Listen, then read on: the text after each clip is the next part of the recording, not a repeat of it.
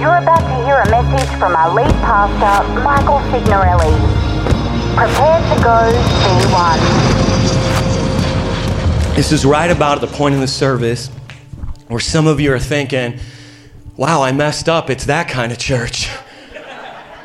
You know, the visitors at this particular point are like, all right, it's going to be like that. We're going full Pentecostal. They did cartwheels. Somebody was running around like they were lit on fire.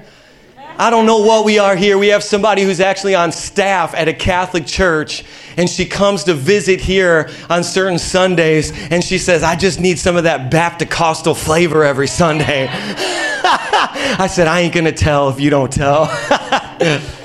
My name is Mike Signorelli. I'm the lead pastor here at V1 Church, and I have the privilege and the honor of leading all these wild ones. Do We have any wild ones in the house? Oh, man.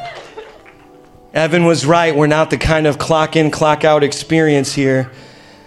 We let it, you know, like remember back in school, you had those trays that had like a section for that perfectly sliced uh, piece of pizza, and then you had your corn, and then you had your. Was I the only one? Did you guys have that too? And the little little half pint.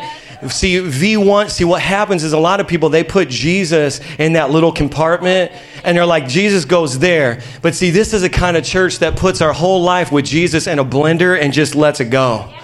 Our peas touch our carrots. We don't saying we just gurgle it. Oh, there's Jesus everywhere.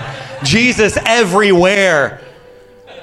And we are not good at doing religion and tradition. I mean, look at the way I'm dressed for Easter Sunday. My wife did this to me. I said, Julie, I look like a retired pallbearer.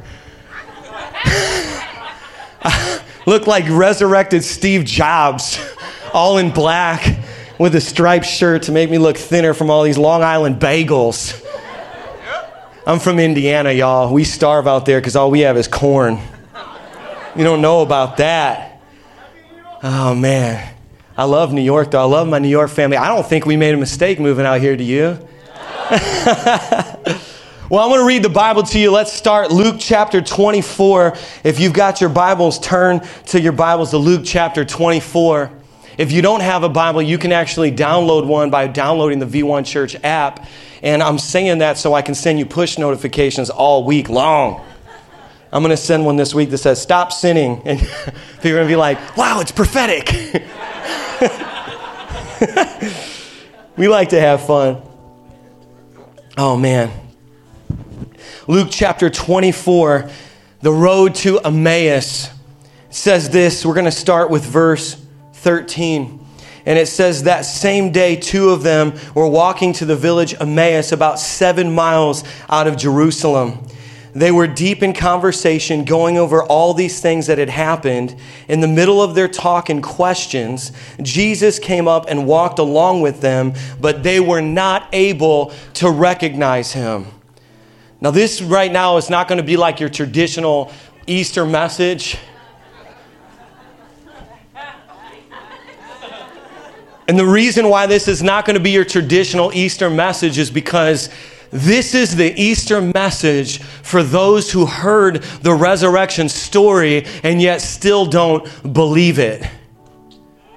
So if you're here and your mama brought you, your daddy brought you, maybe your wife brought you, and you're like, you know what? I, I don't know that I even really believe all that, but I'll go because I got to check it off in my box. Well, guess what? Consider this a divine hijacking of your life. And the man in black up front is getting ready to throw you in the proverbial van and take off running, take you right to Jesus today. Your life has been hijacked. Turn to the person next to you and say, It's a hijack. Come on, all y'all, this is sabotage. Come on. I'm just gonna go to church, do my time, and leave. And God's like, Yeah, right. I love you too much to leave you the way you are. The road to Emmaus you got these two guys, and, and, and, actually, the, the context is that these two men were actually disciples. They weren't the original 12, so you may not know them, but they were considered in that group of disciples. Now they're seven and a half, almost eight miles away from Jerusalem. Now, that might mean nothing to you if you don't know the Bible, but can I just fill in the context for you? Okay, three people are going to learn today. Can I just fill it in for you? Can I preach to you today? Can I foam at the mouth and spit and climb all over these chairs? So, I love the guy in the back who said, You can do it. Here's the context Jesus specifically told them, I'm gonna die, but I'm gonna come back three days later, resurrected. And I don't want you to leave Jerusalem because it's actually in Jerusalem that you're going to receive the promise. So, for them to be good disciples, they would have stayed in Jerusalem. But if they're anything like the crew that we have here at V1 Church, they might not have believed all of it and started heading seven and a half miles in the wrong direction. And I just want to say if you're here and you're a part of the Frozen Chosen, the Us For No More religious club, and you think this message isn't for you, can I just tell you, you might be a disciple by title, but you also might be seven and a half miles outside of what God's got for you, too. Can we do like two, two slaps and a hug today? so this is for everybody. Say everybody. everybody. Didn't that feel good? That's how we talk in Indiana. So let me continue to read. Jesus shows up now. And now this is one of the first things that Jesus actually did after the resurrection was to show up to two disciples who are seven and a half miles in the wrong direction of what he told them to do. Now, I'm, if I were Jesus, because I'm Italian, okay? Let me tell you how Italians do it. My name is Signorelli. Buongiorno. Give me my Tommy gun. If I were Jesus, I would have came back from the dead, found the centurion soldier that put King of Kings over my cross, and been like, I'm back. How you like me now? That's how I would have done it. I would have found that Pharisees and Sadducees like, you see all this? this is me alive. That's how I would have done it because we're about that revenge life. If you got an Italian gene in your body, and don't anyone say amen, okay? So, Jesus, instead, in his grace and his mercy, he shows up to two men who simply do not believe the resurrection account that they had been told. So, if you're here and you don't believe it, can I just tell you, you'd have been the first person Jesus was looking for when he was resurrected? Come on. Uh, come on. I mean, you might not be the first person that the pastor calls. You might not be the first person that we schedule to lead worship next week, but you definitely would have been the first person Jesus came running after to say, We're going to have a talk. And that's the Jesus I serve. Does anyone serve that Jesus? Man, you guys can come back next week. We do this every week. You know that, right? All the crews, like, what are we going to do for service? Are you going to ride an elephant onto the stage or something? You know, I said, we're just going to do what we do every week because it's special because Jesus shows up. All right, let me stop. Let me stop. Is going to be a quick three hour message right now. Here's the thing I had this, I had a dream. I had a dream, and it was not a prophetic dream. It was not a Martin Luther King dream. It was, I wanted to own alpacas. if we had a worship leader, that's the worship leader alpaca with the swoop. That's the emo alpaca. Lives deep on Long Island, just playing pop punk covers in his spare time. And when I was at Indiana University Bloomington many years ago, before the advent of smartphones, does anyone remember when you didn't have smartphones? Wasn't it a better place? Oh my gosh. We're not in a cult, keep your phone. But what happened was uh, we used to do this thing that doesn't happen often here in New York, but we used to actually drive our cars for pleasure. We don't do that around here. We drive our cars to go insane. but one day in the middle of these country roads, I accidentally turned onto this one road after a couple hours of driving for pleasure with the music cranked up and discovered an alpaca farm a farm of alpacas. And I did not expect that. That's random. Alpacas are not native to North America. So when I saw it, my first thought was, can you ride those things? And then my second thought was, yes, I've got to own one and ride them in the in Indiana University. I'm to ride an alpaca. you know, you know what I'm saying. And so I started to. Have you ever just started Googling something and you get so deep into that Google search that you're like, if anyone finds this, it confirms how crazy I really am? That's the thing that should auto delete when we die our Google search. Because I'm like, I live in Queens now, and to do this message, I'm, I'm, I'm, I'm like Google searching how to purchase alpacas. And I'm like, you can't ride alpacas in the ghetto. But my point, even saying all this, is that I discovered something in my Google search in that alpacas have to be purchased in pairs because they have such an instinctual desire to be in a herd, to be connected to other alpacas, that they literally, this is, this is science, go look this up, die of loneliness if you purchase a single alpaca. They die of loneliness. Look at that thing. We'll die, we'll literally dye his hair jet black and just crawl into the corner of my queen's apartment and just play AFI covers until it dies. until it dies. That's what alpacas do when you leave, when they're in isolation. And how many of you know that we're all spiritual alpacas today? Why don't you elbow your neighbor and say, You're just an emo alpaca? Now, what do I mean by that, okay? Here's what I mean by that. Some of us have such an intense desire to be connected with someone else that we would actually receive a lie in order to in turn receive that relationship than actually walk alone. And can I just submit to you this morning that your atheism may not have been yours, it may have been your friends and they gave it to you? Can, can, I just submit to you right now that maybe some of the things that you think and believe right now are actually re- the result of you not wanting to be alone than you actually thinking them yourself? And if you're a spiritual alpaca in here, I have to just tell you, you will die if you're alone. But I got a whole church of people here who would like to show you what it's like to roll with our crew. Can I get an amen for that?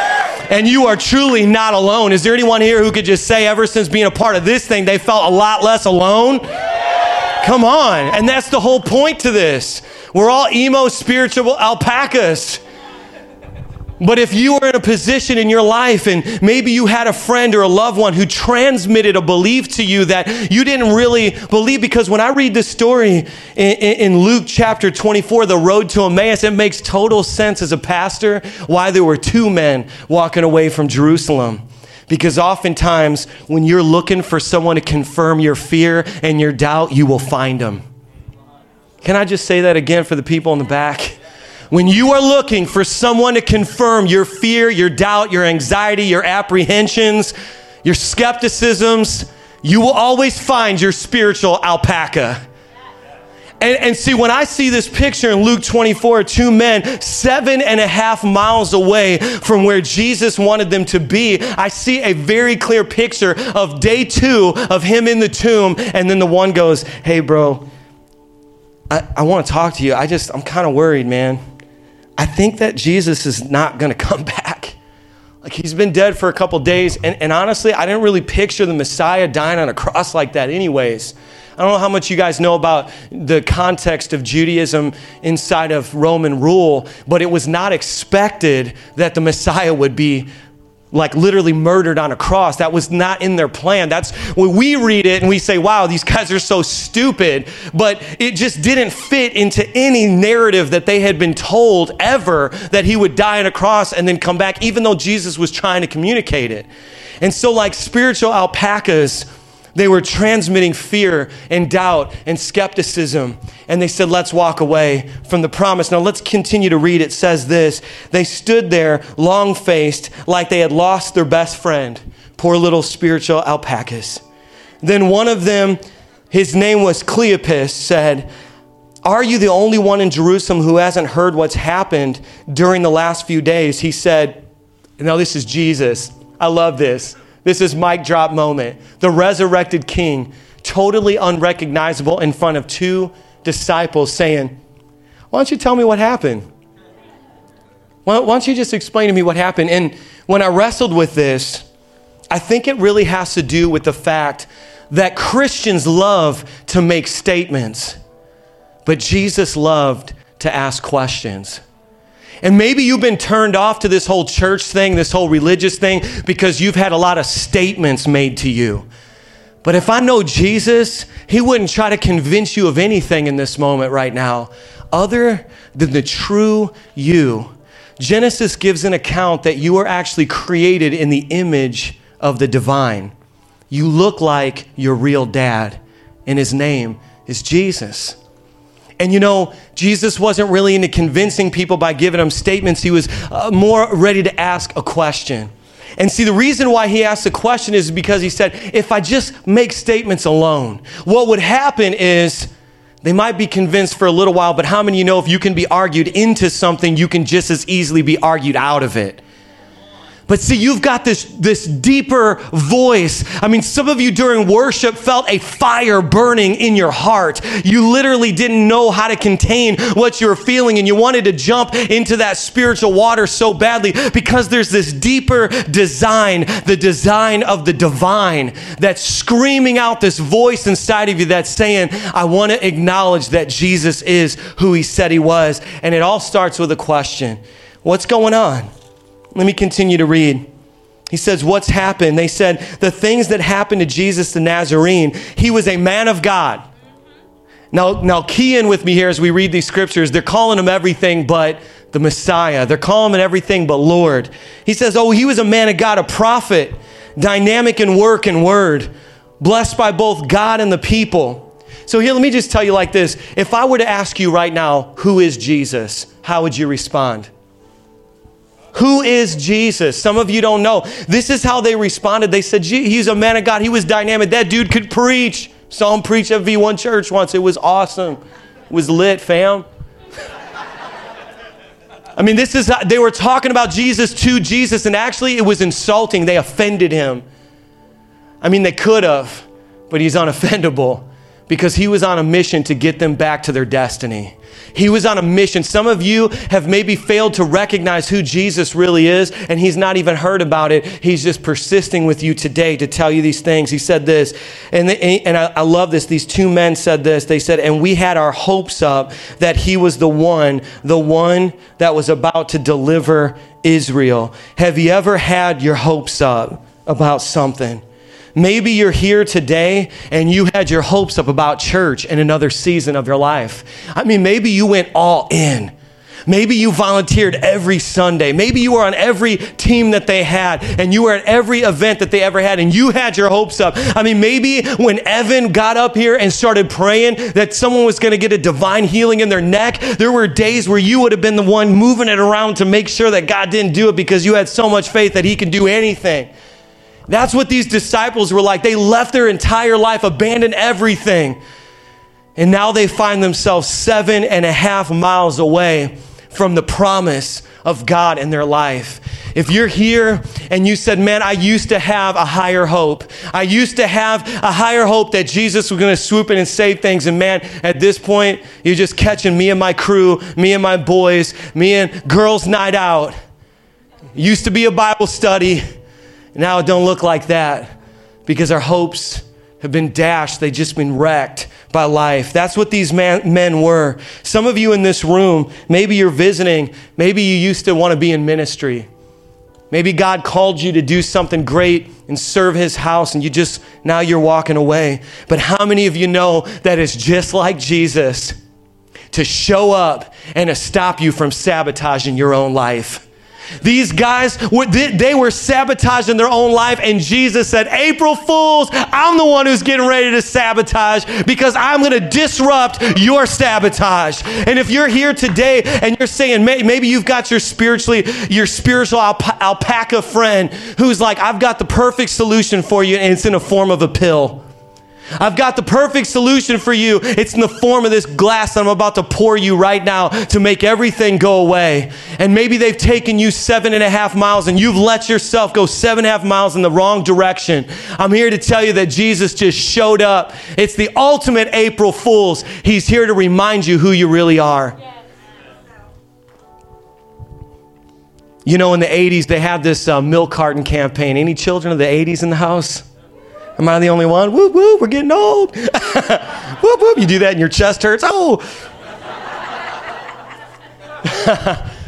In the 80s, they had this milk carton campaign that had missing children on it.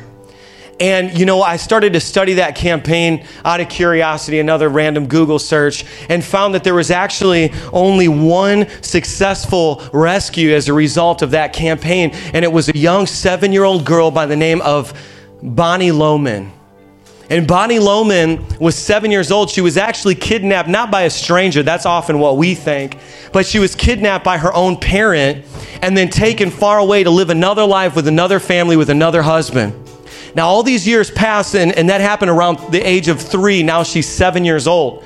So Bonnie, a young Bonnie Lohman, a seven-year-old Bonnie Lohman, is now in the grocery store with her stepdad, and they get to the milk section, and there's a, an entire wall of her face and she's looking at it, and then the stepdad has the audacity. I mean, he is so secure in the fact that he is never going to get caught from this kidnap that he has the audacity to turn to the seven year old Bonnie Lohman and say, Look, it's you. Isn't that awesome? And she's like, wow, dad, that's awesome. This is so cool. Can we buy a milk carton so we can take it home? And so Bonnie Lohman they, and the family take this milk carton home. And when they get home, they drink the milk all the way down. And then actually, that seven year old Bonnie begins to cut that, that picture out that says missing and carries it around with her. Many of you in this room are probably thinking to yourself right now, if you're watching online, you're listening to the podcast, like, why did she suddenly not freak out and run? Like, why did, did Bonnie Lohman at seven years old not read the words missing and just get out of that cart as fast as you can? Can I tell you why? She was raised in a family where she was so neglected that at seven years old, she didn't know how to read yet. So all she knew is that there was a picture of her on a milk carton.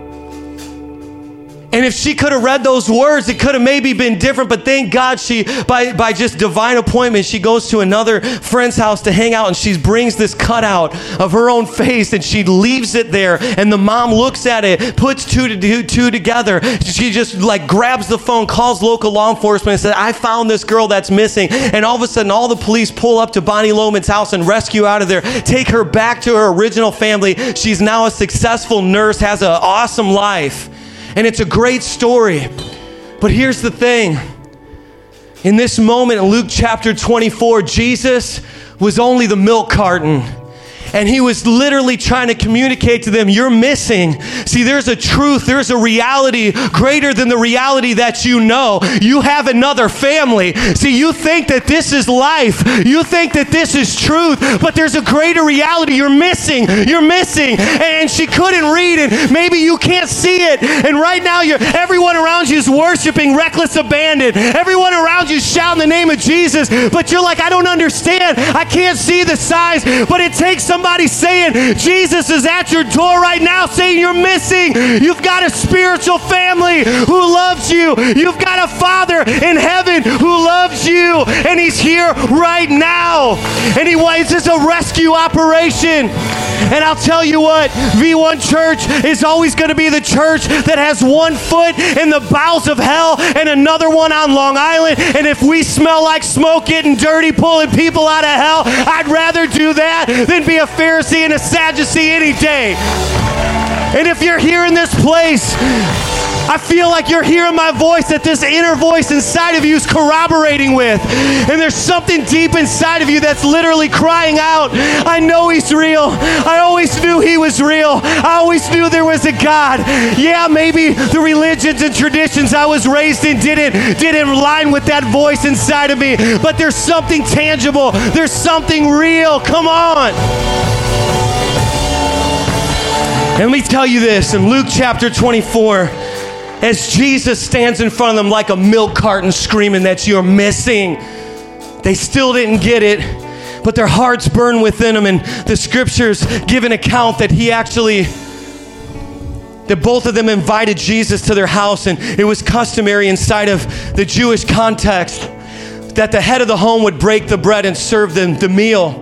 They're still completely unaware of who Jesus is, but they had this sense that he was something more. And Jesus is doing the first Bible study after the resurrection and taking him through scriptures to show him what the Messiah was going to be like. But then all of a sudden, this moment happens. And I'm praying right now in this room. I'm praying for those who are watching right now on live stream that this moment happens for you. All of a sudden, he begins to break the bread, symbolic of his body that was broken for them. They probably didn't recognize him because only a few days before, he looked like a mutilated, chewed up, and spit out piece of meat. And as he he stood before them, the risen king in all of his glory. They probably didn't even have a framework to imagine it. And he begins to break that bread. And as he breaks the bread, his hand slowly stretches out. And all of a sudden, his sleeve reveals a scar that is impossible to heal from the scar of a crucifixion, the scar of your failures, the scar of your mistakes, the scar of your past, the scar of your shame.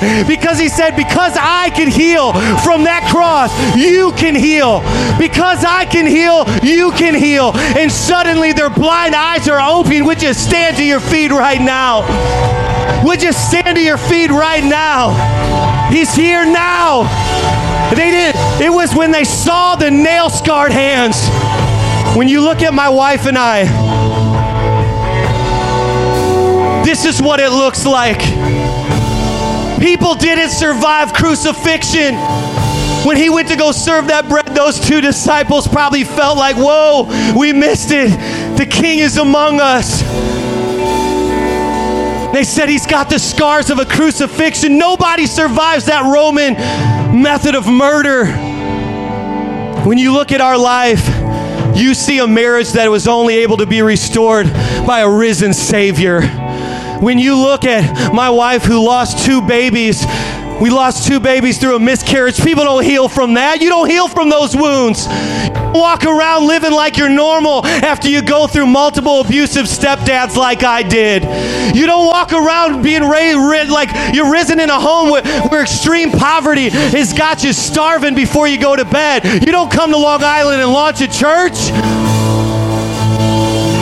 When you see a true man and woman of God, you're not seeing a perfect person. You're seeing somebody who can say, When I was faithless, he was faithful.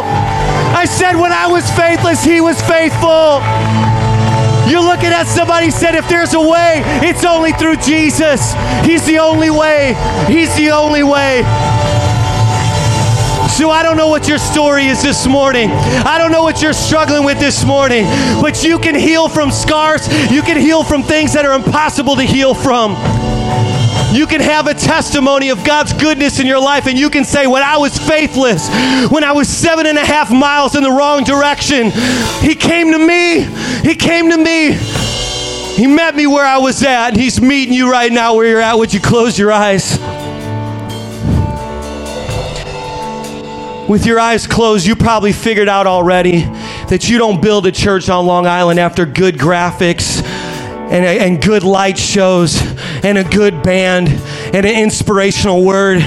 You build it off of the gospel of Jesus Christ because it doesn't matter what clothes you got on or how cool you look. It doesn't matter how crafty you are with your words. You preach Jesus, and Jesus always feeds hungry people. And He's feeding hungry people. Today, He's breaking bread, the bread of His very life for you. And He said, If you will be a partaker of this flesh and this blood, you will live forever. And so, with your eyes closed, I don't know what you've been through. Maybe you've been through sexual abuse. Maybe you had your hopes up that a man could be a real man. Maybe you had your hopes up at a certain point that you could finally find that person. Maybe you had your hopes up in your business. You're seven and a half miles away in the other direction right now. Maybe this is Jesus saying, It's time to go back to Jerusalem. It's time to go back to the promise. It's time to go back to the thing that I called you to and go all in because everything changes when you say yes completely. If you're here with your eyes closed, this is the greatest miracle that will ever occur in your life.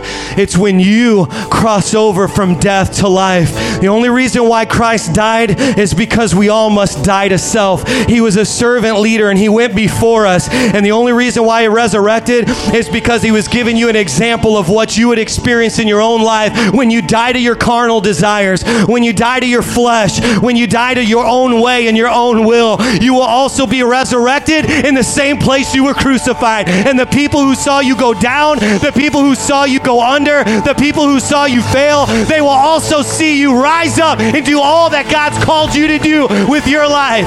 That's the message of the risen King today for you. And so if you're here with your eyes closed and you're saying everything is in me, that voice within me is crying out saying, I want to be connected with God. Would you just boldly lift your hand right now? Just boldly put your hand up and say, I want to receive Jesus.